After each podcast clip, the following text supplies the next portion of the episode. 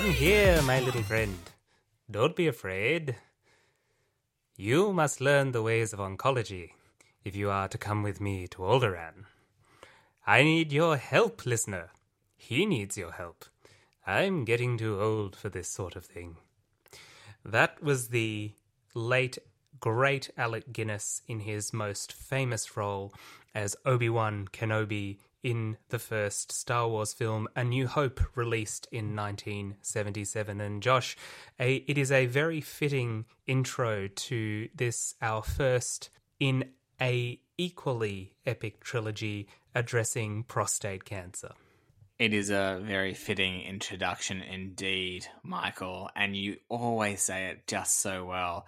The other connection to Alec Guinness and I guess Star Wars and prostate cancer is did you know that before Alec Guinness died, he was diagnosed with prostate cancer as well? I did not. So it's like three degrees of bacon, but three degrees of Alec Guinness between Star Wars and an oncology podcast.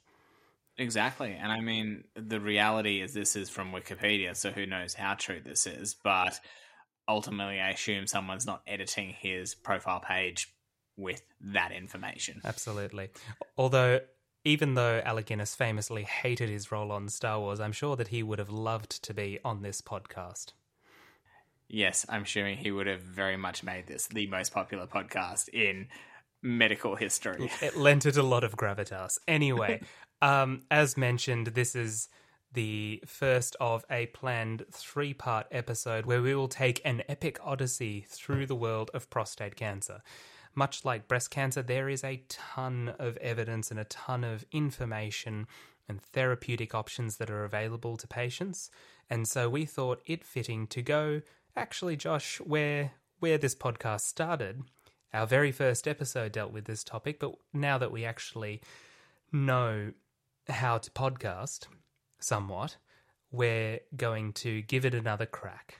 I'm all about the second chances, Michael. And before we dive deep into this part one of our trilogy, let's talk a tiny bit about, I guess, our topic today, which is metastatic, castrate sensitive prostate cancer. You might remember we spoke a little bit about this in episode one, so I'm not going to harp too much on about the background, but I will give a couple of tidbits. First of all, a shout out to Charles Huggins. For those that don't know and want another piece of trivia for their day, he was the man who established the critical role of androgens in stimulating prostate cancer growth.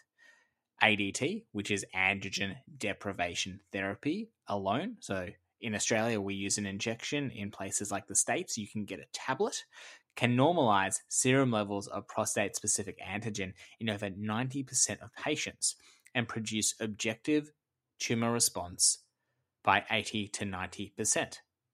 The duration of a single agent treatment varies dramatically, but like all cancers, and especially in prostate cancer, most people eventually experience disease progression. Historically, ADT was used as a monotherapy, therefore, the limitation of its effectiveness is variable, but a couple of years to maybe longer depending on the individual biology. On the background of several decades without substantial prog- progress, the prostate cancer treatment paradigm has exploded, resulting in a complicated path with a progressively changing standard of care. 10 years ago, there was just ADT. Then, with metastatic castrate sensitive prostate cancer, improvement was seen with ADT and chemotherapy, or a second generation androgen receptor axis inhibitor. You might have heard of one of the following abiraterone, apalutamide, enzalutamide, darolutamide, mycolutamide. No, I'm I'm kidding. There's no mycolutamide. That's going to be the uh, uh, androgen receptor inhibitor that Josh invents in yes, 10 to 20 years. And just like most things, he'll be 10 to 20 years behind the curve.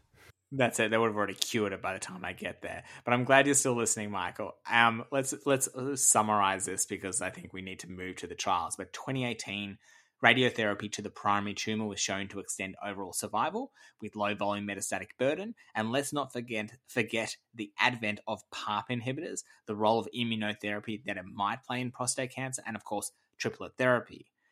Before we get to our trials, how does it how do you choose? How do you get there? This is a difficult question. There are so many options available. Options include abiraterone plus ADT, enzalutamide, apalutamide plus ADT, docetaxel plus ADT, triplet therapy. But then let's mix it up a little bit more. ADT plus systemic therapy.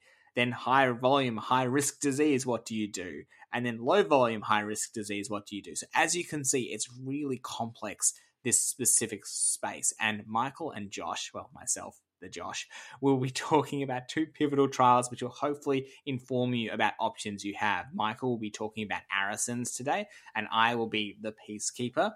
Um, I'm, I'm pretty much the, the New Republic here, and I'll be talking about the PEACE-1 trial. You can tell that Josh is doing a partially GU fellowship at the moment. I've never seen him, you guys can't see, but I, I've never seen him so passionate about a topic as he is today. I, I really do love prostate cancer. It's just fascinating, and mostly because when we started our oncology training, and even when we did our junior house officer rotations, like none of this stuff really existed. It's all new. It's all exciting, and there are trade offs. I admit to that, and that's something we would definitely discuss. But it is something that can turn prostate cancer into a chronic disease, and I'm gunning for that. That's my specialty. Excellent. Um, one thing I will add to Josh's very comprehensive and energetic spiel there is that part of the difficulty in comparing these myriad options for the treatment of prostate cancer is that there are no direct comparisons. We currently do not have anything beyond anecdotal clinical evidence that directly compares darolutamide to abiraterone, abiraterone to enzalutamide, because they're all compared against the standard of care, which, as we'll find, is in the hormone sensitive space, ADT with or without docetaxel. But let's talk about ARASENS. And ARASENS is a really, really good trial. I really like it. In reading up for this episode, I was reading through the ARASENS Michael, Michael, Michael, I gotta tell you, ARASENS really likes you too. I'm so glad that my attraction towards ARASENS is reciprocated. you should have. Josh was just waving his hands, just willing, just hoping that I would stop talking so he could jump in with that joke. Anyway, we've gone off topic far more than we normally have, but quite frankly, I'm having a lot of fun here. So, ARASENS is a study of darolutamide. And the background to this is the standard treatment for hormone sensitive prostate cancer, which I'll refer to as HSPC, is docetaxel plus ADT or ADT alone, depending on the risk stratification of the patient's original disease. We discussed the criteria that are frequently used for this in our premiere episode where we d- discussed the CHAARTED study. There is also emerging evidence of the addition of an androgen receptor antagonist in patients with high risk disease, and this is seen in the pivotal Enzamet trial, as well as the trial that Josh is going to untangle for us later in the episode, PEACE-1. However, darolutamide, and in our previous discussions, Josh, I've admitted that darolutamide is the androgen receptor blocker that I have the least experience with, and I think you did mention that in your experience, it has a broad range of side effects, but patients tend to tolerate it potentially better than its competitors in enzalutamide and abiraterone. Yeah, that's an interesting point, Michael, and I don't want to interrupt your flow, but I did go to a talk recently that did a, a dirty comparison of toxicities of darolutamide versus enzalutamide and abiraterone. And yes, I, I suspect the presenter might have had a sway towards one of the newer agent, darolutamide, but from what he was saying, it, it seemed to just have less people come off trial, less people come off the drug. And as I briefly mentioned at the start, you have to think about the toxicities because these guys, a little bit like breast cancer, are likely to be on these treatments for many, many years. Yeah, absolutely. And darolutamide is newer, and newer is always better, right, Josh? Younger is always better. Um, when it works better, yes. When it doesn't, then yes. you know it's it's bad. yes. So the the evidence that's already out there about darolutamide uh, was demonstrated in the Aramis trial, which was a study of non metastatic castration resistant prostate cancer. And you might be saying, but how can castration resistant prostate cancer be non metastatic. Not to get too deep down on a trial I'm not going to talk about, but this was on conventional imaging. And what we mean by conventional imaging, this will come up later, is CTs, nuclear medicine bone scans, and MRIs. It does not include PSMA PETs, which for a broadly applicable study, I think is the best way to actually structure it because PSMA PETs are still not available in every centre. And so some centres in more rural areas or that don't have the resources of the major quaternary centres really do have to, I don't want to say make do because they're still very good scans, but they are left with no other option, shall we say, than what we call conventional imaging. The Aramis trial showed that darolutamide has potent anti tumor efficacy with a 31% reduced risk of death and a two year prolongation in metastases free survival, which for a cancer that is already, as Josh said, trending towards a more chronic disease is fantastic. So, ARASENS was published in the New England Journal of Medicine in March of last year, 2022, and investigates darolutamide in the metastatic HSPC space. Like most of these prostate cancer studies, it was a fairly large study with 651 patients enrolled, and they were randomized one to one to receive either darolutamide or matching placebo. This was not given alone. Patients had to receive ADT and six cycles of docetaxel plus prednisolone. And an interesting tidbit, Josh, and this is something that I don't think I've ever seen in any other prostate uh, study, is they also allowed patients to undergo an orchidectomy instead of ADT, which I've never seen really in our clinical practice, but I've never seen it actually allowed for in a study. Yeah, it's an interesting point. I think. I mean, it achieves the same thing. It does. Um, I guess the the question, maybe not in this cohort of patients, is someone who's got metastatic prostate cancer potentially could have intermittent ADT. That's a different conversation. We're not doing that today, but doing a bilateral orchidectomy, I know patients who refuse ADT because things such as erectile dysfunction, loss of energy are just, you know, paramount to their equivalent of being in jail. And so for that, places with low resources from a healthcare perspective occasionally would opt for that because it means you don't need to have recurrent injections long term. And I guess it is also important to note that these drugs are not cheap. I think I saw that Zoladex, it's like a couple of thousand dollars per injection in Australia. That cost goes to the government, obviously, but they're not cheap drugs. And so, if you're working in a country that doesn't have as much medical resources, then an orchidectomy does make a lot of sense. Eligibility criteria fairly usual stuff. The one thing to note here is that the assessment of metastatic prostate cancer was done on conventional imaging. That's that point that I made before coming back. And patients had to be eligible for ADT and docetaxel. So these are not patients who are going to be frail and crumbly. The study coordinators and the patient and the doctors who enrolled the patients had to be confident that they could tolerate docetaxel as well as ADT. Exclusion criteria were patients with node only disease, patients who had ADT 12 weeks prior to randomization, within 12 weeks prior to randomization, previous treatment for prostate cancer, so these patients were completely treatment naive in the systemic space, or radiotherapy within two weeks of randomization. So, again, fairly fresh off the boat in terms of treatment for prostate cancer. Stratification factors were metastatic say, metastatic stage. So, patients with M1b disease, which is bone only metastases, or M1c, which is visceral metastases. Patients were also stratified as to whether their ALP, their alkaline phosphatase, was greater than or less than the upper limit of normal. ALP is obviously elevated in bony disease, and in some scores online, it is used as a risk factor for uh, more aggressive prostate cancer.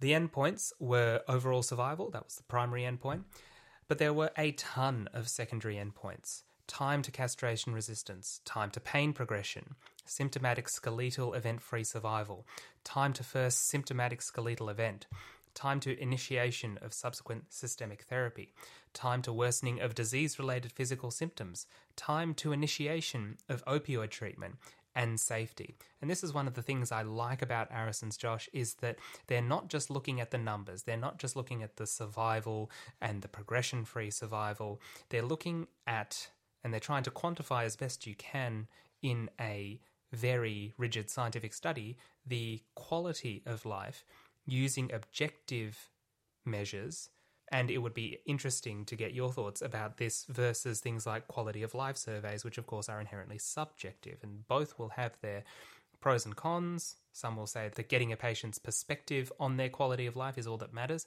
but I do like that they're trying to make such a subjective measure as objective as possible. I think it's important. Thank, thanks for asking the question, Michael. And it's a difficult one to answer because you're right. We want objective measures because you can ask someone subjectively, but how do you then change that into data, make it meaningful data to provide better options for your patients? My colleague is doing a bit of a trial at the moment looking at sleep patterns and I guess quality of life in the context of ADT or metastatic prostate cancer, like we're talking about. And a couple of my patients have come back, and it's objective, right? It's yes, no, one to five. That's how they've done it. But we can't directly create a personalized questionnaire for everyone. It's going to be a standardized questionnaire. And I think the other thing to note is one of my patients, like, Josh, this didn't take me 20 minutes. It took me 10 minutes. And I'm like, well, I'm sorry that I gave you a reference rate. But, you know, it's good that we're trying to get some objective evidence because we're so hung up on these PFSs and these OSs. Listen to our previous episode uh, with Dr. Michael Krasovitsky. That's a that's the shout out. It was quite interesting. We we we forget that these patients have to live with these side effects, so it's really important. The other thing as well with the subjectiveness of quality of life scores is their applicability, Mm-mm. because obviously one person will be able to tolerate pain, nausea, vomiting. But as you mentioned before, the second they have even the slightest issue with erectile dysfunction or fatigue, that can impact their quality of life significantly. And that's obviously anyone who's spoken to patients or even anyone who's spoken with people will know that that is not the same across the board. So I guess that's the other thing with uh, with quality of life surveys. They're very important, but they're very important much more on an individual level as opposed to a population level. Yeah, you're 100% right. Everyone experiences everything differently in oncology, and so to make make answers clear to uh, us who are treating them is very difficult. Absolutely. Demographics, we are trying not to harp on these as much as possible. However, I will make a note of a couple of things coming back to our last episode with Michael on geriatric oncology, again, listen to it, it was fantastic. But in terms of the age of enrollment with these patients, only 15% were aged between 75 and 84, and only 3% were aged greater than 85. And if you think about the prostate cancer patients that you see, I'd be willing to bet that a good proportion of those, certainly more than 18%, would be over the age of 75. Other notes with the demographic uh, population data is that the majority had a Gleason score in their primary of greater than or equal to 8, which is colloquially associated with more aggressive disease. The majority had an M1B disease, which again is only bone mets, and the majority had an ALP of greater than, than the upper limit of normal. And now the results. So these are very, very positive results. The hazard ratio for death was 0.68. So that is a 32% reduction in the risk of death, which is actually, interestingly, numerically similar or the same as the Aramis trial, which was in the castration resistance setting. What gives this number a little bit more spice is that this was despite a high percentage of patients in the placebo group, over three quarters, receiving subsequent life prolonging systemic therapy, which was usually an alternative androgen receptor inhibitor, enzalutamide, or abiraterone. So, in that case, because you're looking at these patients longitudinally, usually long after they've actually come off the darolutamide, you would expect that gap to shrink if they're getting similar treatments. But even after they've progressed through darolutamide and they're continuing on whatever other treatments they're having. Interestingly, a significant proportion of patients in the darolutamide group still received other androgen receptor antagonists. The survival benefit is still there. And this leads me to one of the things that an old consultant of mine, Professor Ian Davis, who's head of ANZUP here in Australia, said that therapies in the castration sensitive space are usually more effective in the cast than the same therapy in the castration resistant space. And we're seeing a bit of a visualization of that here. Secondary endpoints again, darolutamide was significantly better in most, if not all, of these. The time to castration resistance, which again is a very interesting metric of treatment effectiveness because if you keep a patient's prostate cancer castration sensitive for longer, theoretically, obviously, that will extend their overall survival, that will extend their sensitivity to their current therapy, and will reduce the rate of disease related events. So, the time to castration resistance, the median time to castration resistance, was not reached in the darolutamide arm versus 19.1 months in the placebo arm. Now, Josh, do you want to take a gander at what the hazard ratio was? It's one of the most impressive we've had on this on this show. Not the most, but one of. 0.33 would be my guess. You are so close. So close. Oh. 0.36. Mm, annoying. so again, it, it, it's not quite. Oh, what was it? I think it was osimertinib compared to placebo, which was like zero point two or something, but it's close. The time to pain progression, the hazard ratio was 0.79. The symptomatic skeletal event free survival was 0.61. And the time to initiation of subsequent therapy was 0.39. Again, the median was not reached in the darolutamide arm. So, this is a very effective, very potent treatment, virtually by every objective measure that this study has set out. And it gets even better. So, in terms of safety, and remember, this is darolutamide being compared to placebo, being compared to literally nothing. And yet, the incidence of adverse events was similar across the two groups. When you say it's compared to nothing, did they not get ADT as a backbone? Oh yes, but they got ADT and docetaxel in both groups. Yeah, okay. So you would you would so you would anticipate that there's going to be a constant level of side effects and to be honest, in the placebo group that's probably how you explain the rate of side effects is it's the ADT and the docetaxel as opposed to the placebo. But again, the only difference between the two is that one's getting darolutamide and one's getting placebo. Okay, just to clarify for everyone. Just to clarify. Thank you, Josh. You are the great clarifier as well as the peacemaker. So, as an example, and I won't go into too much detail on this because I think I'm singing darolutamide's praises quite enough. I'm risking, yeah. I'm risking Michael, losing my uh, my neutral reputation. You probably will go into too much detail, but I love it. So go ahead. So the incidence of grade three Side effects, as an example, was 38 in the darolutamide versus 35% in the placebo, and the incidence of grade 4 events was 28% in the darolutamide group versus 27% in the placebo group. Adverse events leading to discontinuation were 13% in the darolutamide group and 10% in the placebo group. So, as Josh said, very well tolerated. And special events, these are things that I particularly look out for, such as deranged LFTs, because we know that's an issue with darolutamide's sister enzalutamide, and hypertension were numerically higher, but there was never more than a 2% difference. So, in summary, darolutamide extends overall survival, extends the time that the cancer is castration resistant, extends the time to the initiation of subsequent therapy to a frankly ridiculous degree, and does not have a significant side effect profile when compared to placebo in combination with ADT and docetaxel. Josh, there's just one rub with darolutamide in Australia, and that's that you can't get it for this indication just yet. Is there no access scheme available, Michael? Um, not that I'm aware of. There might be, but in, under the PBS, the only indication for darolutamide is M0 castration resistant prostate cancer, as with the Aramis trial. So I will wait with bated breath for when darolutamide comes on in the hormone sensitive space And unless you can convince me with PEACE-1, it might be my go to androgen receptor blocker. That's a good point, Michael. I think, and I, am happy to be corrected on this, if you have a chat to your local darolutamide specialist um, from the company, you might be able to get it on an access program. Uh, we did put a people, a couple of people on it earlier in the year, but don't quote me on that. That's just something to sort of think about from an Australian context. Oh, even better. More darolutamide for all of us. Yes. Well, Mikey, you've put a pretty good fight up for darolutamide, and I want to talk about its competitor.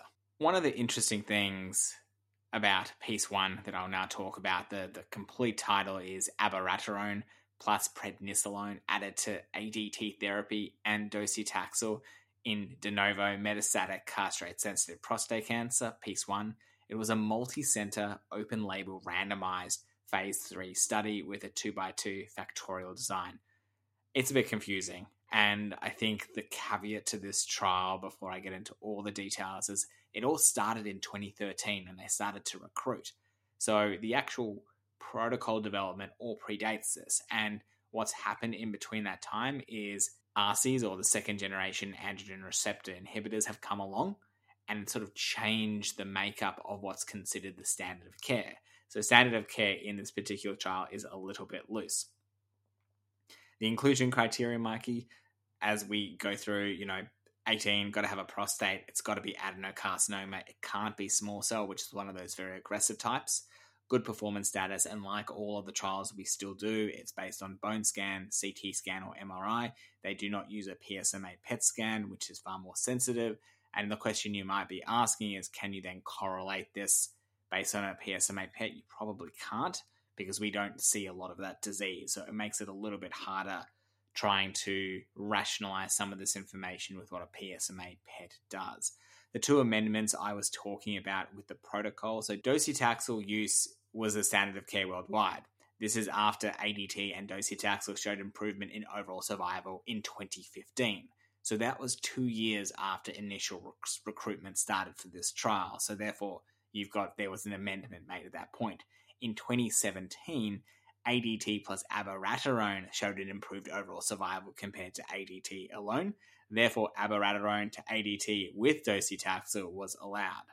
ADT was continuous in this trial, so that's the injection I spoke about or tablet, and the orchidectomy was also allowed, Michael.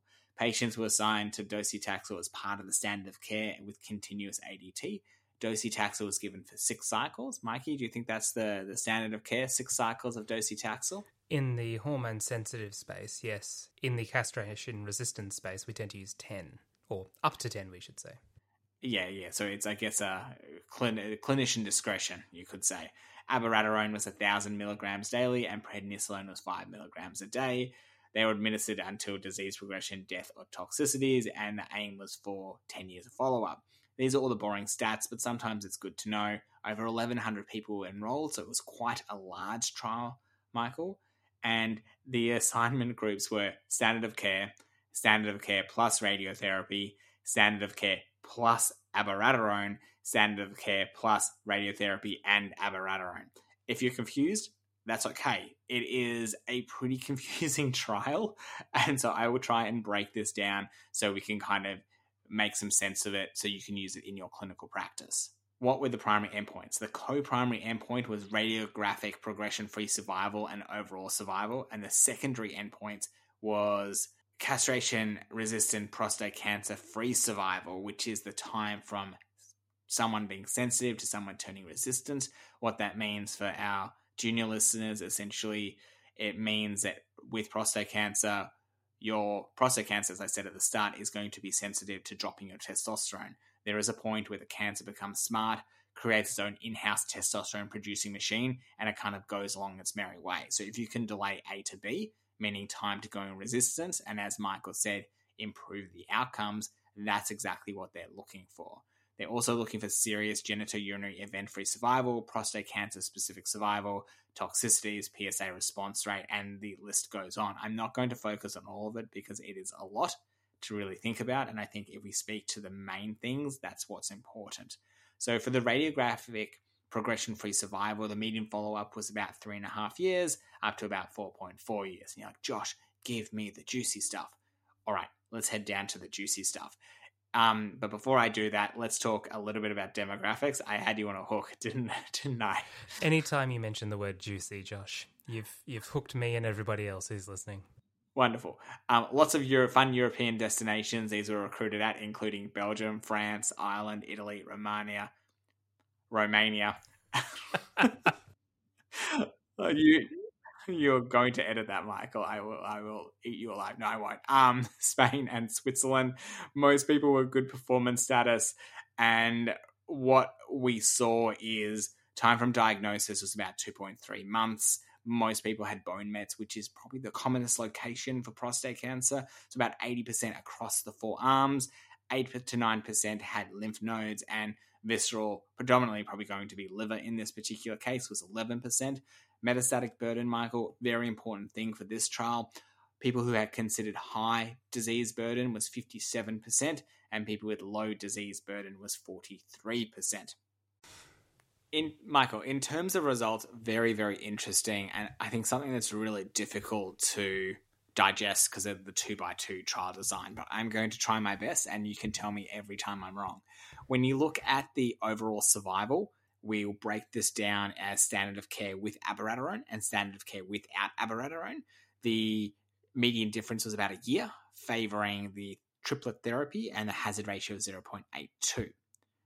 Then you've got the radiographic progression free survival, which was 4.5 versus 2.2 years, favoring standard of care with abiraterone, and that again has a hazard ratio of 0.54 the secondary endpoints in the overall population. So when we say overall population, Michael, this is people that got just ADT, ADT plus docetaxel, ADT plus abiraterone, ADT plus docetaxel plus abiraterone, ADT plus docetaxel plus abiraterone It's- plus a little bit everyone. of the moon. It's Like, everyone, Josh. it's everyone. Yeah. So like when I say the moon, I mean everyone. Um, so that's why it's really confusing. So secondary endpoints in the overall population, overall survival was not reached in the the standard of care with abiraterone group, and then the standard of care without abiraterone. Abiraterone, say that a fast, was 4.4 years, um, and the hazard ratio of 0.75, and the PFS for that particular cohort was 4.5 in the abiraterone versus 2 in the standard of care without, and again a hazard ratio of 0.5. So no slouch. Not your trial, Michael, but no slouch. No, absolutely. And I think one thing that we will probably talk about in more detail down the track is how they've divided up the study. Because you've mentioned that, you know, overall population, which you took apart in great detail, that but that is a number of subdivided populations and in colloquial terms, in common parlance, we would probably call it high risk and low mm. risk, high volume and low volume. So the way that they've done that can explain potentially why the hazard ratio is not as good as ARASENS when reading between the lines, the ARASENS trial, because everyone got docetaxel, therefore everyone had to be high volume or high risk because you don't give docetaxel to people who are not high risk. No, that's exactly it. But again, that only came out in 2015. So when we look at the primary outcomes, and then they've divided into ADT with docetaxel. So you can talk about this cohort of ADT plus docetaxel plus abiraterone, or ADT plus docetaxel minus abiraterone. And you can see the overall population. So only 355 people in this cohort. It was not reached in the triplet therapy, and it was 4.4 in the standard of care therapy that hazard ratio was better at 0.75. And then if you look at the the radiographic progression free survival, it was 4.5 versus 2 years and a hazard ratio of 0.5. So that was definitely no slouch for the triplet therapy. If we move to the secondary endpoints, so again, I'm talking about the ADT and docetaxel population, and I'll refer to that purely as triplet versus doublet. my my brain hurts. Um, so over, you you and all of our listeners, Joe. Thanks, Mikey. Uh, the overall survival in patients with low burden metastatic disease wasn't reached in either arm, so we can't really make an assumption on what's going to happen if you add abiraterone versus if you don't. So you can't really justify adding docetaxel. Again, docetaxel was only really given in the high high volume population, Michael. So it it probably wouldn't um, be included here anyway. Because I think if you have one or two lesions, like giving someone docetaxel in the castrate metastatic sensitive phase versus given, let's say, ADT plus darolutamide as a doublet, far less toxic. Yeah, or um, ADT plus enzalutamide, which I'm pretty sure has a benefit as per the Enzamet trial. But you, you're right, you wouldn't give docetaxel to patients with one or two bone lesions and no visceral mets. Um, overall survival in patients with a high volume disease, this is where it gets interesting. So triplet was 5.1 versus doublet 3.5 with a hazard ratio of 0.72. And then PFS in the low volume disease, again, hazard ratio of 0.51, but and this was actually statistically significant. So it was not reached versus 2.7 and a p value of 0.0061. But again, you don't have overall survival data for this, so you can't really justify it at this point in time.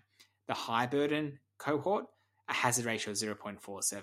Michael, not your 0.36, but it's getting close 0.47. If you look at that numerical, and if you want to tell your patients, it's 4.1 years to progression versus 1.6 years. So 3.2, that, that's nearly triple, triple, right? So that's at least 50% or 53% better. Absolutely no slouch. no slouch. And then the other thing we spoke about was the castrate resistant free. So it hasn't switched from that sensitive to that resistant phase. That goes from 3.2 versus 1.4 years. So again, Michael, this is I know I say Michael so often. Michael, pay attention. Um, the, I'm sorry, I was zoning off. Thanks. Um, the hazard ratio was 0.38. So even better again. So this is getting quite close to the um, darolutamide numbers. And then prostate cancer specific survival was not reached versus 4.7 and a hazard ratio of 0.69. And I think it's really difficult because that's kind of the, the broad sweeping statements of each of the cohorts. And then they've got forest plot graphs which look at each of the four, I guess, paradigms that you've got, which is standard of care plus abiraterone, standard of care without abiraterone, and they probably break it down to, you know, ADT, ADT docetaxel, ADT docetaxel, abiraterone, ADT docetaxel, no abiraterone. the moon. The moon, right? The moon. So if you're looking at this chart and you're very confused, that's okay. But what you can see is that the abiraterone for the majority of the subgroup analysis, including so PFS essentially benefits everyone except for those that didn't get docetaxel. I mean, I don't even know why that's there. Uh, so the docetaxel, when when it was not standard of care, abiraterone definitely benefited. When it says no because of physician decision, there was only about 90 patients that didn't benefit. I don't know why, but maybe it's just the cohort numbers. Maybe it's the population that didn't get it. Surgical castration in the PFS cohort didn't benefit. But again, two patients had that.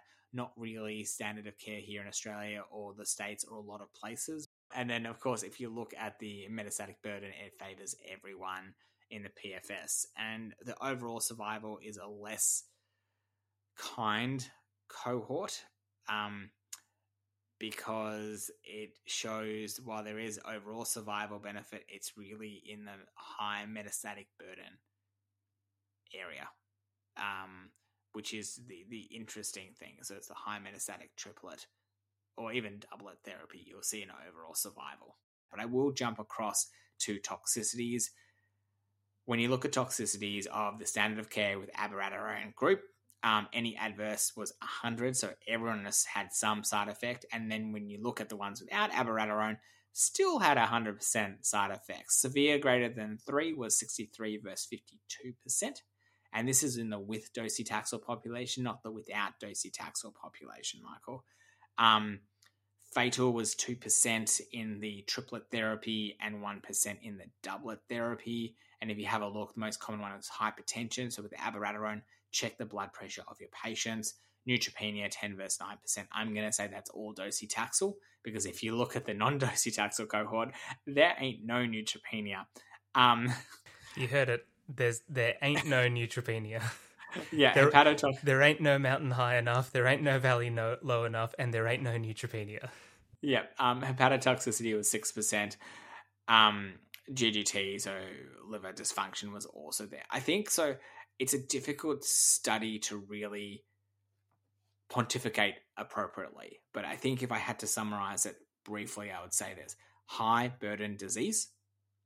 You would give triplet therapy of the docetaxel, ADT, and abiraterone. You would consider not giving that if there was low burden disease. You'll consider not giving that if potentially they were very frail. That would be something to have a conversation. But that's generally when it comes to docetaxel as well. You need to know what the patient preference is because you don't want to end up killing them um, by giving them docetaxel. I think that's a very good summary of, a, as you said, a very, very complex study, Josh.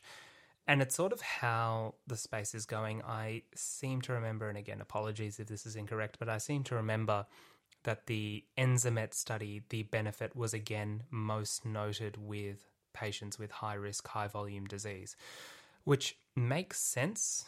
If patients have low volume disease at diagnosis, the thought is that their prognosis is already good enough that adding additional agents, we saw this with docetaxel, adding additional agents is going to add fractions of a percentage point or fractions of a of a month to their outcomes. And so you're adding toxicity without significant benefit.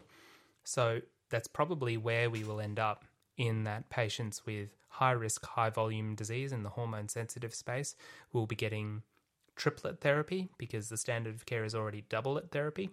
It's just a matter of which one. And until we get that mythological one to one comparison of abiraterone, enzalutamide, and darolutamide, which will probably only ever be retrospective, we're never going to know which one is best. And so it will come down to clinical judgment. As Josh mentioned, it'll come down to side effect profile and matching that with your patients.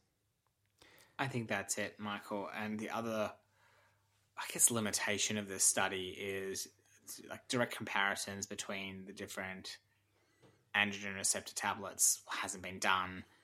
The whole idea of what you define as high volume disease in the, guess, the new era of different imaging. Like, I, I don't know how you're going to input that into things like PSMA PETs uh, really, because you know they they just find the presence of visceral metastases or at least sort of four bone lesions with one beyond the vertebral body. I think that was quite similar when it comes to the CHAARTED study. They use something very similar for that. Yeah, I think it's it's pretty standard across CHAARTED, Stampede, Latitude, all of those ones is is because the technology is still relatively new and relatively restricted. Conventional imaging is how all of these studies measure their disease.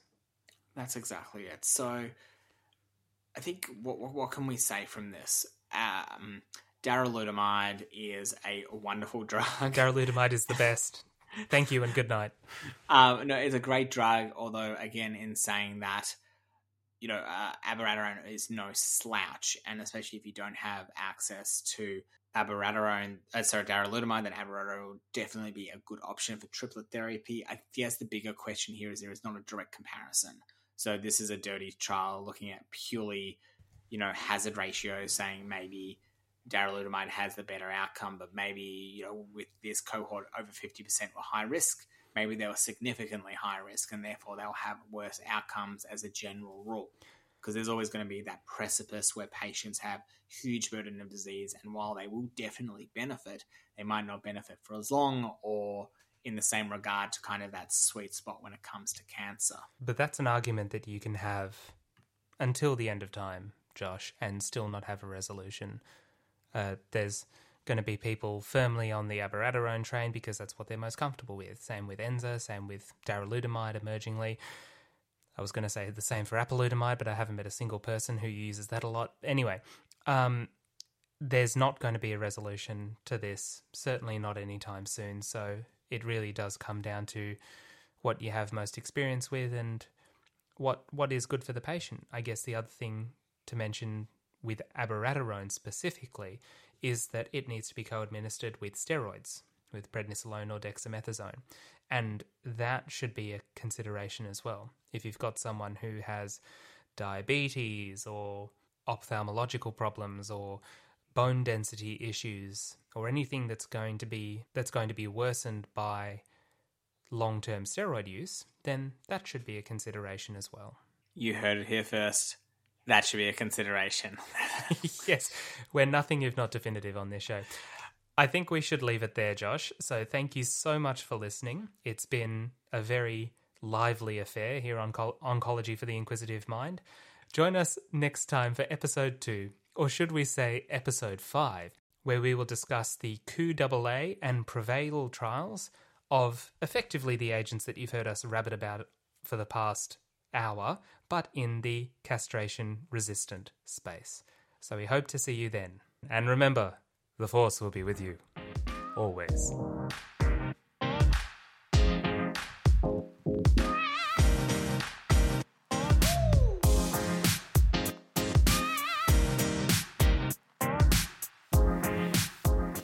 Thank you for listening to Oncology for the Inquisitive Mind. You'll find previous episodes on our website, along with weekly posts, resources, and links to our Twitter and LinkedIn pages. Check it out at inquisitiveonc.com. That's inquisitiveonc.com.